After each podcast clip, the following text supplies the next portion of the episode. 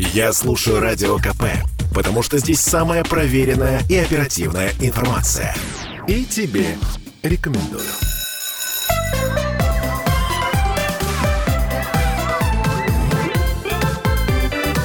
Родительский вопрос. И 11.03 мы вновь возвращаемся в петербургскую студию радио «Комсомольская правда». С вами Ольга Маркина и «Родительский вопрос». И сегодня у нас в гостях депутат Законодательного собрания Павел Крупник, а также сооснователь Санкт-Петербургского хосписа для детей и взрослых. Павел Анатольевич, доброе утро. Доброе утро. Я напомню, друзья мои, что мы в прямом эфире, что сегодня мы говорим на острые социальные темы, которые, как мне кажется, касаются всех, и э, очень многое зависит от того, с каким взглядом и э, как мы на это посмотрим. Значит, мне кажется, что тут надо разделить две истории. Значит, первая история — это история со стороны родителей, на которую очень вряд ли может каким-то образом повлиять государство. Я имею в виду, что э, родители э, детей инвалидов, родители э, неизлечимо больных детей, они в любом случае чувствуют себя в некой изоляции, да, и это скорее зависит от ощущения и отношения общества к таким семьям, к таким детям, предположим, да, но это проблема, которую мы можем решать вот каким образом, по вашему мнению? Тема вообще непростая. Тема очень тонкая. И э, тонкая, еще да. раз напомню, что э, то, как мы относимся к людям с, с особыми возможностями, с особыми потребностями, это говорит об общем гуманизме в обществе. Это лакмусовая бумажка этого гуманизма, и поэтому это для нас очень важно. Вы знаете, я социальной темой занимаюсь более 20 лет. Я хочу вам сказать, что я помню периоды рассветы активной помощи э, вот семьям с такими детьми. И и наблюдаю в последнее время, конечно, э, некую стагнацию. Ну, тут можно многие факторы перечислить, например, там, ковид, очень многие компании закрылись, испытывали трудности, да, люди там, начинали на многом экономить. Но сейчас э, у нас мы живем в другой реальности. И вот, например, э, мы очень долгие годы нам помогали, благотворительная организация, если я говорю про детский хоспис сейчас, да? Ну, к примеру, да. К примеру, это, да? А, а, на мой взгляд, том, один из успешнейших говорить. проектов, да, о том, о чем я говорю, могу говорить с уверенностью, да? Благотворительные организации европейские, там, католические, мы с ними достаточно плотно общались, контактировали, они покупали нам достаточно современное или передавали в дар современное оборудование, коляски, э, всевозможные игровые центры, то, что, что нам очень было необходимо. Сейчас, конечно, все это приостановлено, заморожено абсолютно. Я хочу сказать, что многие компании, которые нам по, в силу своей, я им очень благодарен, и я поддерживаю со всеми с ними дружеские отношения, даже с теми, кто с нами уже сейчас не помогает, но это не значит, что эти люди как-то равнодушны. Просто сейчас такая обстановка, что нужно выживать, нужно выживать предприятиям, нужно сохранять рабочие места, повышать зарплаты. В общем, сейчас не самое лучшее время для благотворительности со стороны бизнеса. Но, К сожалению, так. Да. Это надо признать, это надо говорить об этом честно. Но есть процент людей в нашем обществе, которые м, воспитаны по-другому, верят, наверное, во что-то другое и понимают, что если сегодня, сейчас этим людям, этим семьям, этим детям не помогать, ну, тогда завтра уже это помогать некому будет. И не в том плане, что там что-то катастрофическое произойдет, а потому что вера этих людей, которые ждут этой помощи, она абсолютно точно исчезнет. Э, я общаюсь со многими людьми, и вы знаете, многие семьи, если честно, не требуют от нас каких-то запредельных э, желаний. А вот общение, вот такая общая помощь на бытовом плане – вот сейчас у меня есть друзья мои подопечные, семья многодетная. Э, в семье э, 13 детей. Да? Вот им просто вот никакие пособия на детей не могут позволить маме купить. Они сейчас живут в загородном доме, потому что в квартире 120 метров им не поместиться физически. Ну еще бы, если пересчитать на каждого полквадратного метра, не поместиться. Да, да. Ну, 13 человек, 11 погодок. Э, и она вот сейчас вчера с Асей разговаривала, очень оскорбленная семья из Пушкина. Говорит, что нужно помочь нам Ну, я говорю, чем я могу сейчас помочь? Вот сейчас, не завтра, не послезавтра. Не я, не, не, не Абрамович, не там, и я лично. Она говорит, Павел Анатольевич, ну, если вы найдете добрых людей, которые могут нам помочь, нам просто перезимовать бы, нам надо купить зимнее одеяло 12, потому что если я куплю, пойду зимнее я могу купить одно, два, но 12 не могу. И вот, знаете, и, и, и, ведь это же несложно. Я куплю эти одеяла, я найду людей, друзей своих, чтобы не, не потому, что я не могу купить их один. Я хочу, чтобы больше людей в этом участвовало. Потому что чем больше людей участвует в этом, этот вирус добра, ты можешь заразить любого человека. Если вот к нам в хоспис очень много людей приходило с точки зрения того, что чем помочь. Я говорю, так приезжайте в хоспис, знакомьтесь с детьми, выбирайте мальчика, девочку, семью, родителей, общайтесь, помогайте. Не надо разово. Может быть, раз в год, на день рождения, на Новый год, приедьте, купите этого мишку, там, вафли, ну что это? Вас же никто не просит покупать инвалидную там, коляску за миллионы рублей или купить новую квартиру. Вот в этом плане, ну что вы. Они говорят, слушай, старик, мы деньги дадим, но туда не поедем. Почему? Мы смотреть не можем на это. У нас свои дети, не хочу проецировать. Я очень... Это, это знаете, я э, потом буду думать об этом. У меня такая работа, мне так нерв много. А, то есть я, получается, я, такой, что, я очень такой чувствительный. Что мы бережем, да, себя в каком-то смысле. Надо, я тоже этих людей понять могу. Вы знаете, угу. ну потому что у всех разная своя специфика. Вот, например, я могу спокойно ходить в реанимацию. Могу спокойно ходить в морг. Не часто, слава богу, это делаю. А есть люди, которые не могут туда зайти, даже если попрощаться с родными и близкими. Это нормально. Мы все разные.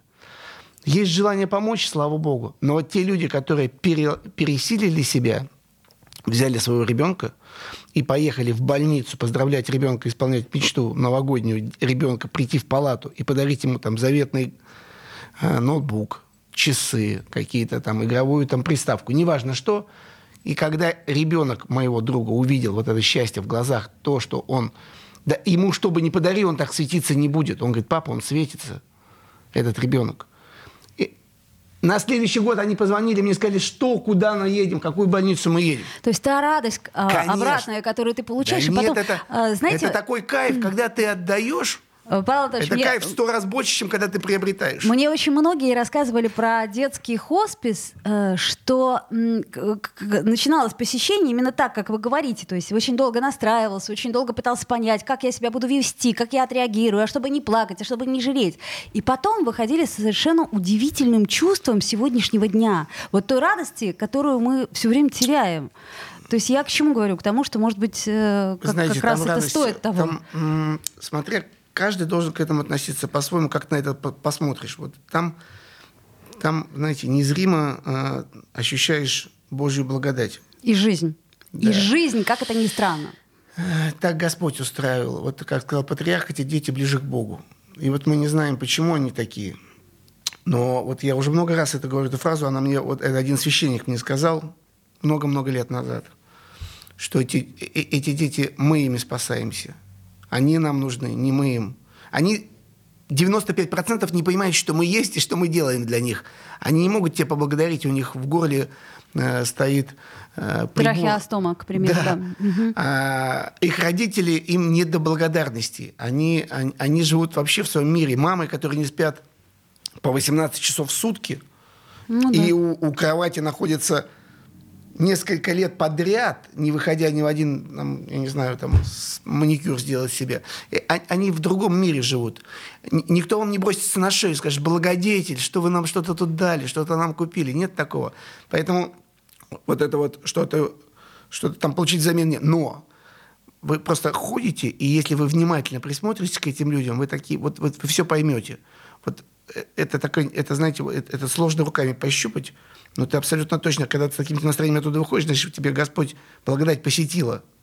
Потому что ты увидел этих людей, как они живут. Ты начинаешь проецировать на себя, как ты живешь. А все ли ты... Когда ты говоришь о каких-то своих проблемах кому-то, у меня там что-то там с работой не ладится, машина не завелась.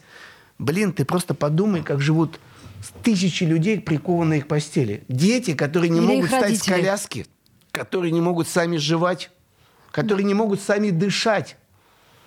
Потом ты все это возвращаешь на круги своя и думаешь, Господи, слава Богу за все, что я хожу сам, ем сам и в туалет хожу сам.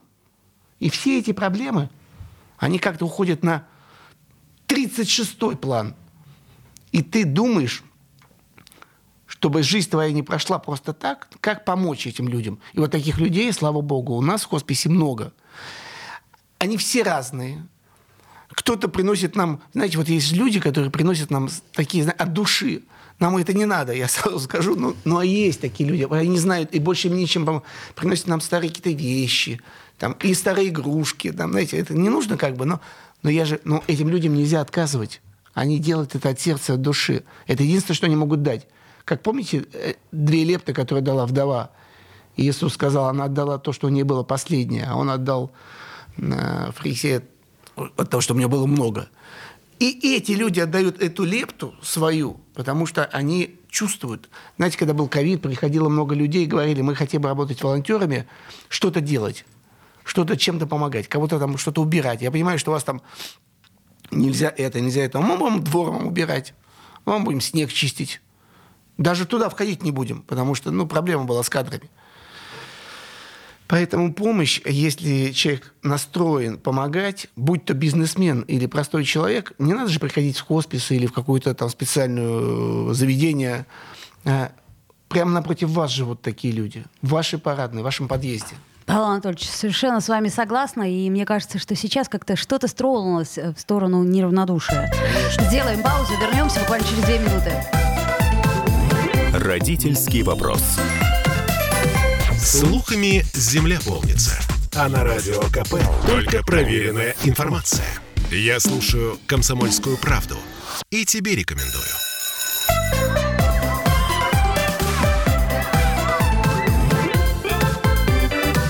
Родительский вопрос.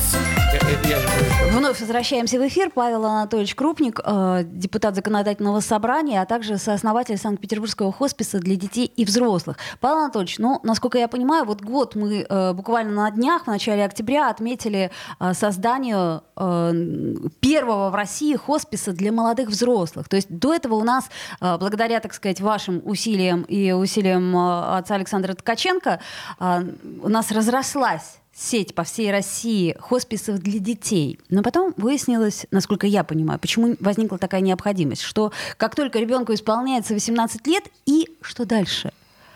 И какие были пути э, до создания этого хосписа? Ну, прежде всего, э, хочу сказать, что вся заслуга полностью лежит на создании этого э, хосписа «Молодой взрослый» на Александра Ткаченко. Это и протерей, он руководитель круга добра, фонд круг добра, но член общественной палаты. Мы лишь коллектив, который рядом с ним стоит, и каждый отвечает за свое направление. Да? Там, я все, что связано с официалом, есть люди, которые с детьми, есть кто-то за медицину, в общем, неважно. Все, считайте, батюшка это нами руководит. Поэтому это очень важно знать, что именно Ткаченко номер один. Но он что, уникальный совершенно человек, да, что я, я хочу сказать, касающийся молодого взрослого. Мы эту проблему всегда знали. Она, знаете, это было не секретом. Мы берем ребенка от нуля до 18 лет. И, и, и у нас есть хоспис, который э, существует на пожертвования частные, а есть э, все-таки вот то, что сейчас в Пушкине, то, что в Павловске, то, что на Куракина дача на Буховской обороне, это все государственное, также в Московской области. Это все э, бюджет датирует нас, ну, помимо других денег. А, когда ребенку исполнялось 18 лет, мы не могли предоставлять ему никакую услугу государственную, потому что бюджет не рассчитывает. Он молодой, то есть детский хоспис. Это слово детский, это до 18 лет. И наши вчерашние выпускники, детки наши, да, а это те же 18-летние детки, им 19, а они такие же детки. Они а, получить свою помощь да, паллиативную могли только во взрослом хосписе. Я не буду сейчас нашим радиослушателям рассказывать истории про взрослые хосписы, какая там творит, стоит обстановка. Я не говорю, что ничего плохого про них, да, но это не детский хоспис, это не мы. Это не палаты с большими телевизорами, это не цветные обои, это не красивые медсестры. Это не дом. Это не дом. И это не то питание, это не та атмосфера. Там все-таки женщины, мужчины, старики наши, 80-90 лет своими болячками, со своим настроением. Это же друг... Это, понимаете, как будто вы с одного полюса прилетели на другой полюс. И там, и там снег. И в Арктике, и в Антарктиде. Ну, все разное. И, конечно, это очень психологически действовало на ребенка и на его родителей абсолютно в отрицательную сторону. Попадать туда, они просто, ну, это уже, уже крайний случай. Ну, а поэтому, дома такие поэтому пациенты, мы, естественно, находиться не могут. Да, поэтому мы вот благодаря, наверное, то, что вот э, батюшка наш такой умный человек, приняли решение, он принял решение создавать вот такое, мы убедили это в городские власти, слава богу, нас услышали, нам поверили, нам выделили землю. Это великолепный парк, э, парковая зона э, в Пушкине, такой есть пруд Колоничка, где я всю жизнь вырос, там купался. Это был бывший социальный объект, совершенно заброшенный, и мы вложили туда частные деньги, очень огромные деньги – и отреставрировали исторические особняки, постройки. У нас теперь там два здания, огромное здание, где дети, отдельно кухня. В общем, это такой, простите ну, за каламбур, наверное, такой заповедник. Такой, знаете, где можно фонтан у нас есть, где можно гулять на воздухе около озера. И теперь у нас наши детки, выпускники, от 18 мы сначала планировали до 25 лет. Я знаю. А сейчас... Сейчас я сделали... посмотрела, что там до 35 да, лет, до да? До 35 лет. Угу. Это для нас это такая большая, такая большая победа, что мы как бы закрываем эту проблему практически полностью до 18-35 лет. А, Все-таки это большой шаг вперед. Слушайте, Павел Анатольевич, а вам не задавали такой жесткий вопрос? Вы извините, конечно, наверное, он прозвучит сейчас э, да, слишком жестоко, но тем не менее. А, эти дети, они, ну и взрослые, молодые, они неизлечимо больны. Зачем вкладывать в это деньги? Зачем создавать им какие-то условия? Ведь они не выздоровят. То есть, понимаете, у нас э, принято спасать только тех, кто может вылечиться. Да, но мы же не живем в древней Спарте где подходишь к обрыву и решаешь этот вопрос кардинально. Мы... Знаете, а у меня иногда ощущение, что живем. Ну, ну я, я верю в добро. Я верю в что-то лучшее, что-то... Я верю, верю в гуманизм в целом. Я хочу сказать, что вот мы не делим э, наших детей, наши семьи по вероисповеданию. Мы православные, я православный, да, мы воцерковленные, но у нас и мусульмане, и иудеи, все вместе. Естественно. Это очень важно, и поймите правильно, что как можно сказать ребенку, что у тебя считанные годы. Этот ребенок поступает в университет с неизлечимой болезнью. Он учит и сдает сам экзамены. Этот человек, ребенок, и его родители борются каждый день. И есть случаи, когда неизлечимые диагнозы по воле Божьей превращаются в излечимые диагнозы. Это очень редкий случай, потому что, нет, конечно, много болезней сейчас благодаря медицине излечиваются. Но, к сожалению, в наш в наш отсек приходят люди, которые уже, мы последняя инстанция.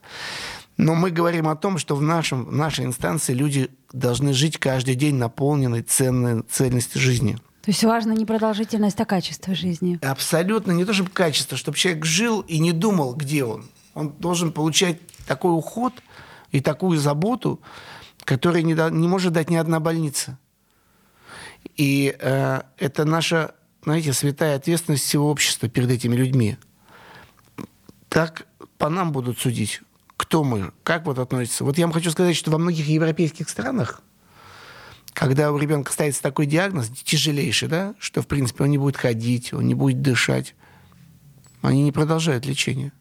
Я не буду называть эти страны, это стопроцентный факт. Ну, одна моя подруга недавно писала в соцсети у себя... Искусственная вентиляция легких, когда э, ей фибростомы, просто... ничего не ставится. Ей просто ее спросили, когда ребенок попал в реанимацию, они сказали, ну что, мы будем его спасать?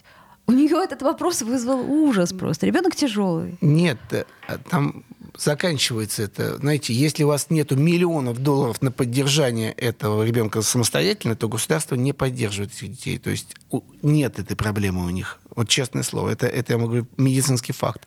Мы боремся за каждого ребенка, и наши родители не отказывают. Вы знаете, еще раз по поводу молодых взрослых, есть категория людей, которые вот так вот приняли этот крест и несут его. Вот все-таки от нуля до 35 лет, думайтесь, это жизнь родителей, она полностью посвящена этому ребенку. Да. Как мы можем сказать, люди, общество, город, я там, Дело не в том, что я депутат, я депутатом три, два года всего. А, а, а как это можем мы этому сказать? Не боритесь, мы вам не поможем. Мы должны говорить, делайте, что вы считаете нужным, а мы будем рядом.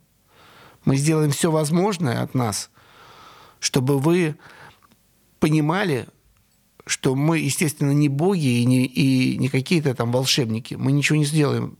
Но мы поможем вам в вашей судьбе, чтобы вы и ваш ребенок понимали то, что общество разделяет вашу боль, что мы рядом, и что мы должны делать приезд в наш хоспис, наши кровати, наше питание, наша атмосфера, наши праздники, наши подарки, наше отношение к родителям, наши психологи – это все большое одно дело.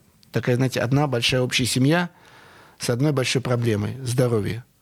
Еще одну тему мы хотели обсудить. Это, кстати, очень хорошая мысль. Хотелось бы, чтобы общество разделяло боль. А, у нас э, достаточно сложная ситуация с ВИЧ в Петербурге, насколько я знаю. Мы об этом не раз говорили, но э, вот я знаю, что у вас есть решение, по крайней мере, одной проблемы. Ну, в частности, например, ВИЧ-инфицированные матери, которые, насколько я понимаю, при помощи грудного молока могут э, передать э, ВИЧ ребенку. И, соответственно, нужно какое-то другое альтернативное питание грудному молоку. А почему вы выделяете какие-то э, суммы на то, чтобы приобретать это питание?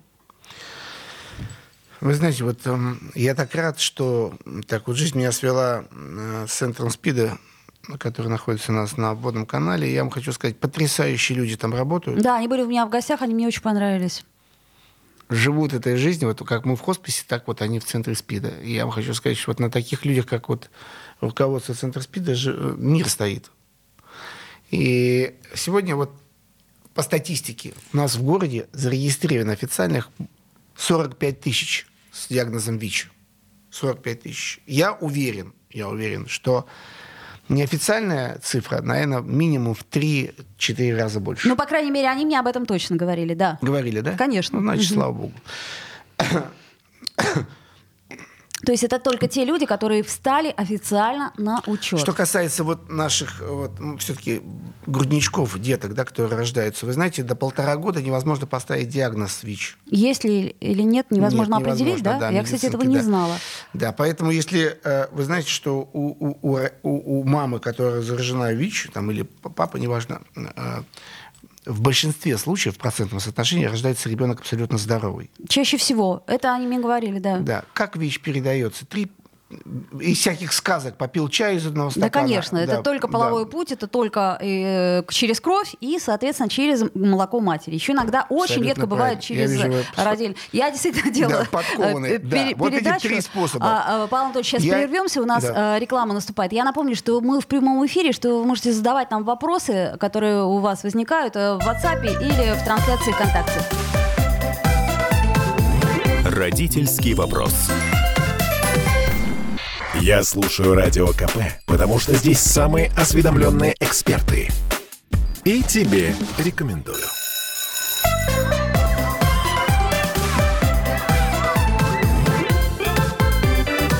Родительский вопрос. Вновь возвращаемся в эфир, и по-прежнему э, мы разговариваем сегодня с депутатом законодательного собрания, с основателем Санкт-Петербургского хосписа для детей и взрослых Павлом Крупником. Разговариваем э, на темы, которые, ну, на мой взгляд, просто невозможно молчать. И вот сейчас продолжим мы разговор о ВИЧ-инфицированных матерях. Тут все не так просто, как мы выяснили в э, паузу, когда вы слушали новости.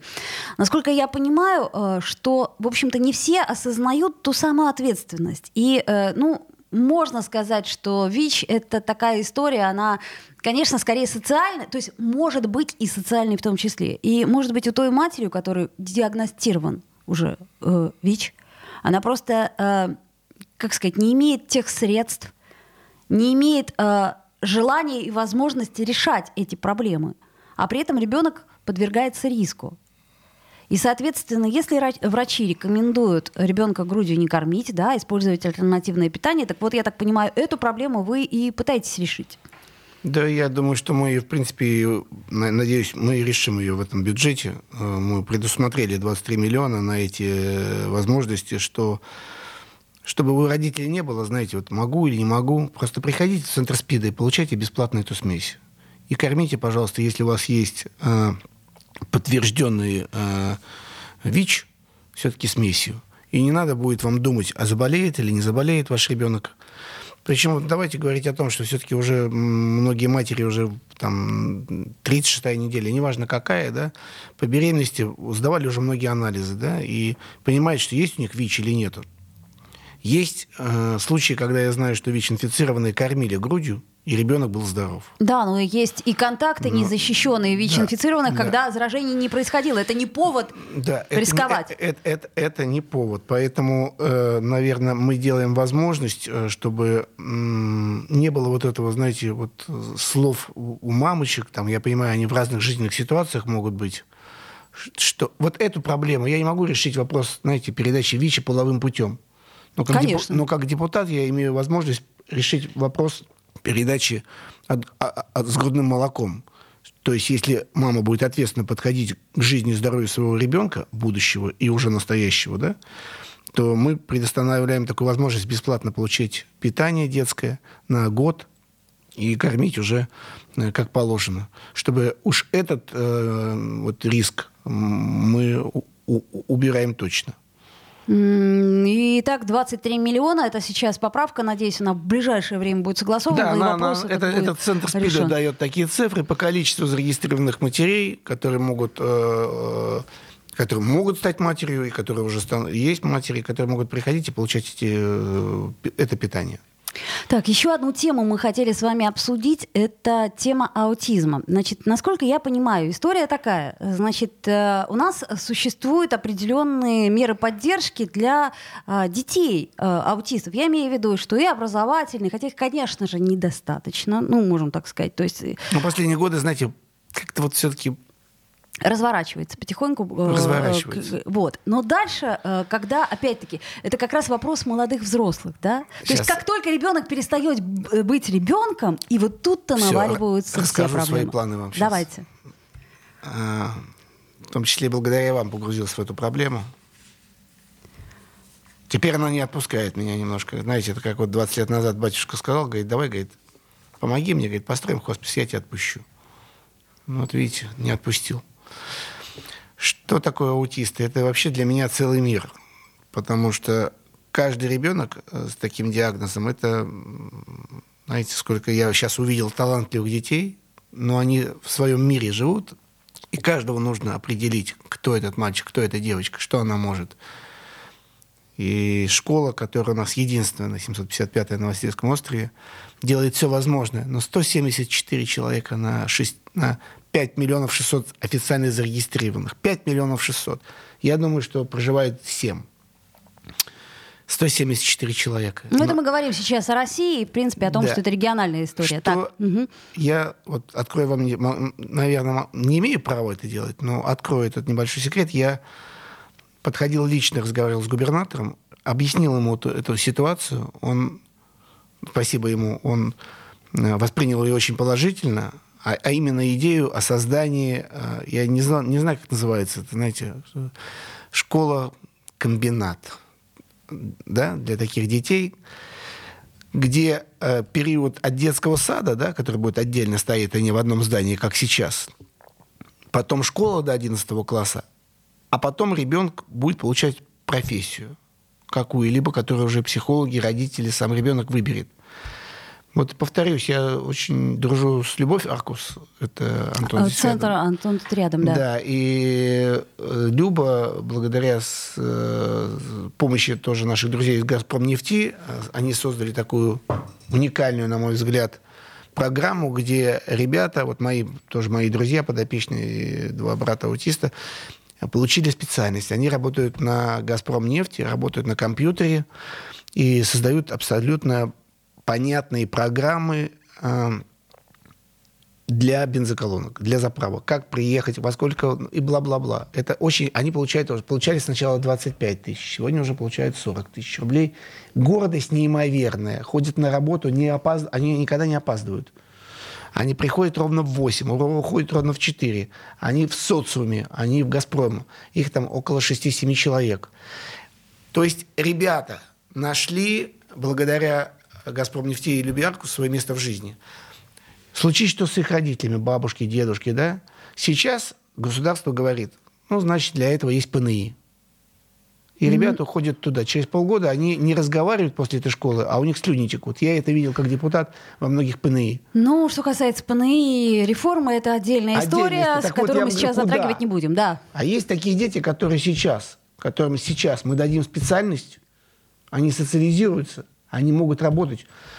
Областей, вы знаете, так много, что мы вот с коллегами набрасывали по учебным классам, что должно быть в этом комбинате. Конечно, там не должно быть станков, которые могут отрубить пальцы. Но эти ребята могут шить, эти ребята могут собирать, эти ребята, эти ребята рисуют, лепят. Ну, поверьте, вот э, предприятия, которые будут брать ребят таких на работу, они, во-первых, и на душе будут спокойнее. И за это зарплата, которую эти ребята будут ответственно относиться, больше, чем есть здоровые люди к этому относятся. Я просто это сейчас, сейчас уже вижу. Вот те ребята, которые сейчас уже работают курьерами, получают небольшие деньги, но работают курьерами, они знают все свои адреса.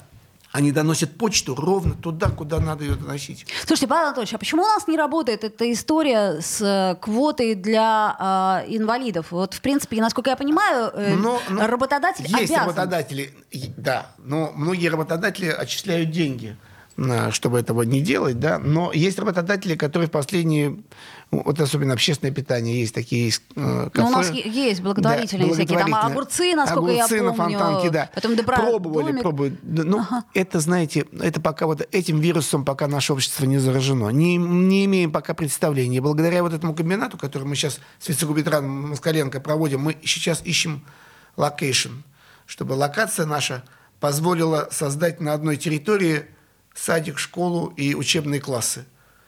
А, потому что эти дети нет никакого общеобразовательного учреждения для аутистов в городе сейчас. Вот заканчивает один, один из классов, куда идти, что делать? Внешне, чтобы люди, наши радиослушатели, понимали, и, наверное, среди их, их семей, знакомых, друзей есть такие, такие дети с таким диагнозом, это абсолютно здоровые, красивые, милые детки, которые могут танцевать и, и, и петь, которые, а, вы не, не поймете, но если есть такое расстройство, его нужно просто благодаря вот нам всем работать. И, и, и, и оно, знаете, как бы... Вот мне, мне не привести сюда моих друзей Мишаню и Александра. Вот Мишаню, кстати, нельзя назвать Михаилом. Его только так? Только mm. Мишаня. А Александра я не могу назвать Сашей. Когда мы познакомились, они жили в Петроградском районе, у них умерла мама, папы у них не было.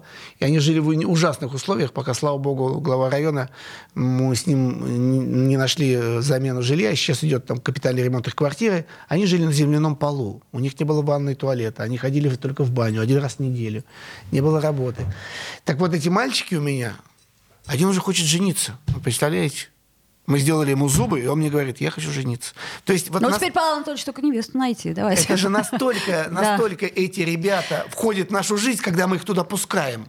Они становятся вот просто как мы, не отличить. Слушайте, вот тут... Нельзя забор ставить. Самую Нет. важную мысль вы высказали. То есть э, история нас не касается до тех пор, пока мы не вложим в нее хотя бы частичку своей Конечно. души. То есть это для нас не существует, пока мы этого не видим, пока у нас нет конкретного примера среди друзей, знакомых и прочее. А как только мы открываем внутри себя эту дверь, и тут же получается, что мы начинаем вникать и начинаем проникаться этой проблемой. Слушайте, нам пишет Александр, а, добрый день. А, без государственной политики психогигиена принципиально ничего не решить. Медицина только скорая помощь. Ну вот я понимаю, о чем говорит Александр. Я понимаю. И я понимаю. Только другой вопрос, что каким образом решить эту проблему? И вообще, вот я сейчас, у нас какие-то вроде кабинеты психологов открываются. 40 секунд у нас буквально остается. Давайте попробуем и ответить. классы специальные, все. Я говорю, мы должны создать центр. Вот как у нас в создан детский хоспис, и он был стал примером для всей России. В каждом миллионнике так или иначе уже появляются подобные организации. Вот также у нас должен быть центр